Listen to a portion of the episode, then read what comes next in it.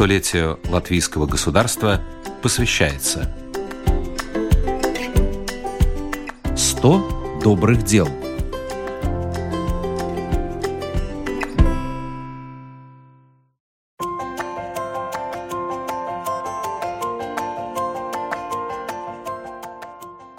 Сегодняшний герой программы «100 добрых дел» – эффект бабочки. Так называют возможность появления серьезных последствий, вызванных незначительными событиями. Также эффект бабочки называется Латвийская благотворительная организация. Один из ее проектов – День опыта. Он нацелен на детей из детских домов, которым дают возможность увидеть профессию изнутри. Финансист или пекарь проводят группе детей мастер-класс, тем самым показывая свою работу. На данный данный момент таких встреч детей с профессионалами своего дела было уже около 100. Однако первый день опыта, проведенный командой «Эффекта бабочки» 9 лет назад, оказался комом, рассказывает руководитель организации Ольга Казака. Э, сначала у нас был такой, что мы решили поедем в детские дома – и будем им вот с разными представителями профессии, будем им вот рассказывать, что надо учиться, надо работать, надо там себе цели ставить и их добиваться. Мы приехали, это был полный провал, потому что мы приехали с таким дидактическим очень подходом, что вот, вот вам надо, вам надо. И, естественно, а кто мы такие, чего мы приехали, чего мы тут сейчас им лекции читаем.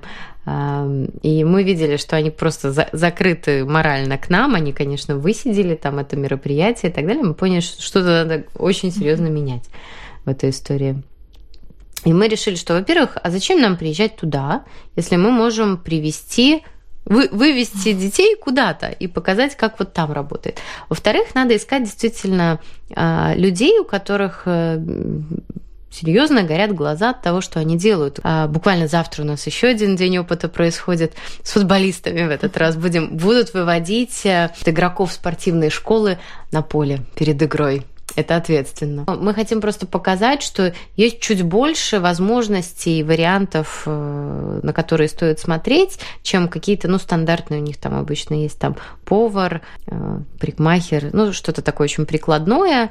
Э, к сожалению, ряд из них столкнулись с голодом, поэтому повар для них это особая история, не будешь голодным.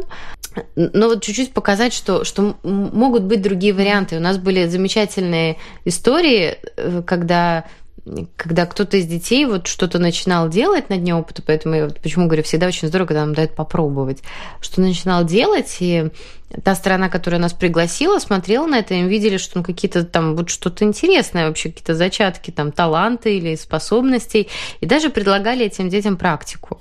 И, и некоторые из этих организаций даже оплаченную практику. Там вот э, было, мы были в одном очень солидном ресторане, и вот так вот проявил себя один молодой человек, и мы предложили реально оплаченную практику. Мне кажется, что это так как запись CV, что вот я летом работал в таком-то ресторане, это, очень неплохой такой старт карьерный. И для нас же это тоже выгодно. Если эти люди найдут себя в жизни, серьезно найдут себя в жизни. А, а немало при, примеров у меня и знакомые есть, когда а, со временем, а, став уже на ноги, они становились действительно очень серьезными людьми, серьезными карьерами, успешными и так далее. То есть фактически у них сложный старт очень часто, потому что вот не с кем посоветоваться, нету плеча какого-то и так далее. Но это же не значит, что они какие-то другие люди, менее способные или, или, или ну, какие-то там другие глупости и стереотипы.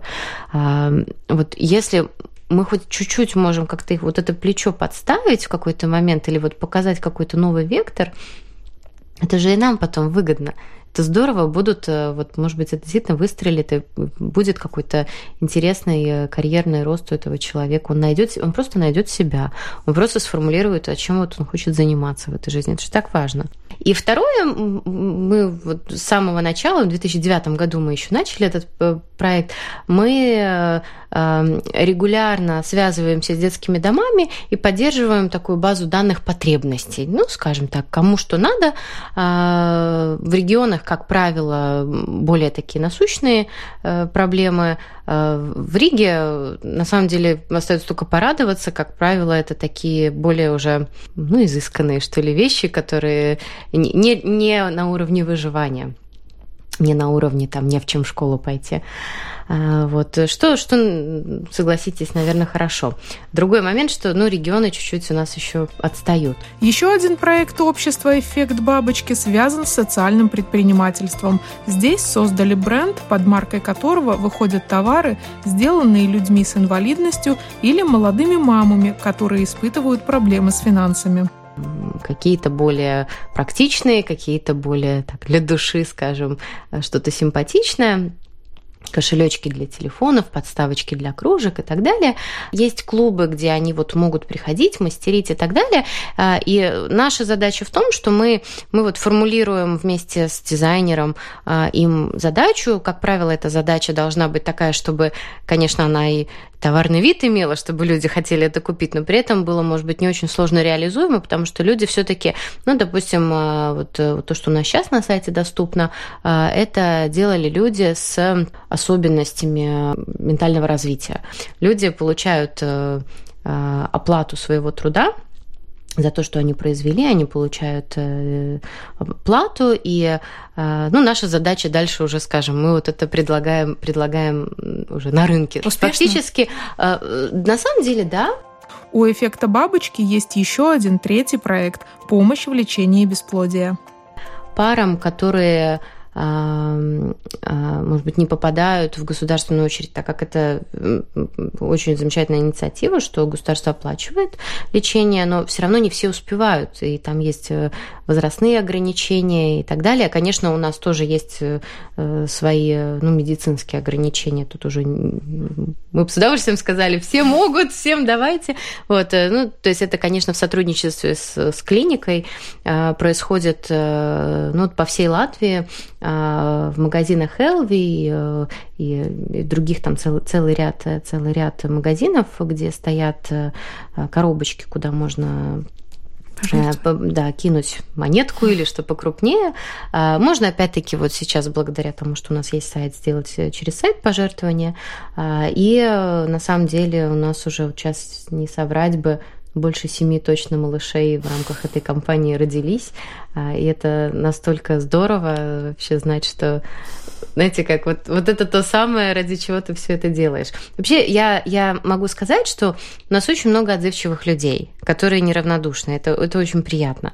И я вижу, что сейчас вот появляется новое поколение а, людей, которые для них э, вот эта вот благотворительность, или мы можем это назвать социальной ответственностью, а, это как ну, часть образа жизни. Это ну, нормально. Мы, конечно, видим, что люди, чем моложе, тем больше они открыты к таким вот решениям. Ну, это все, все в принципе, понятно. Ольга Казака говорит об открытости людей, хотя сама признается, что многие и люди, и сами организации обжигались на нечестных партнерах, когда деньги, собранные на благотворительность, не находили своих адресатов. Наша организация обожглась в свое время, собирали какие-то деньги, и вдруг вот кто-то улетучился вместе со, со всеми там возможностями. А, вот. И я думаю, что в свое время там каждый латвиец так или иначе столкнулся с этой ситуацией. И вроде как, по идее, надо бы логично было бы, что мы вот после таких историй следим очень, вот куда пошли деньги, как вы их истратили. И причем эта тенденция, она же тоже сегодня очень развивается, потому что серьезные благотворительные организации, они отчитываются, они стараются быть максимально прозрачными, что куда мы что потратили.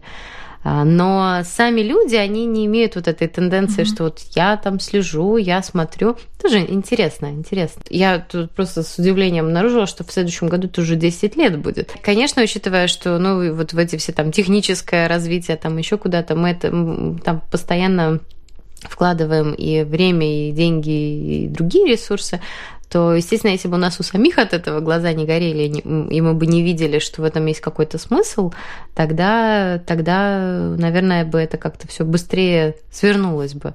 А так, наверное, ну, я, я в принципе считаю, что такие организации, они создаются вот ведомые каким-то таким эгоистическим порывом, эгоистичным порывом, потому что ну, ну, когда ты от этого получаешь удовольствие, прежде всего ты получаешь удовольствие. Вот, э, ну, ты, ты в какой-то входишь в такую зависимость от этой всей истории. Наталья Мещерякова, Латвийская, Радио 4.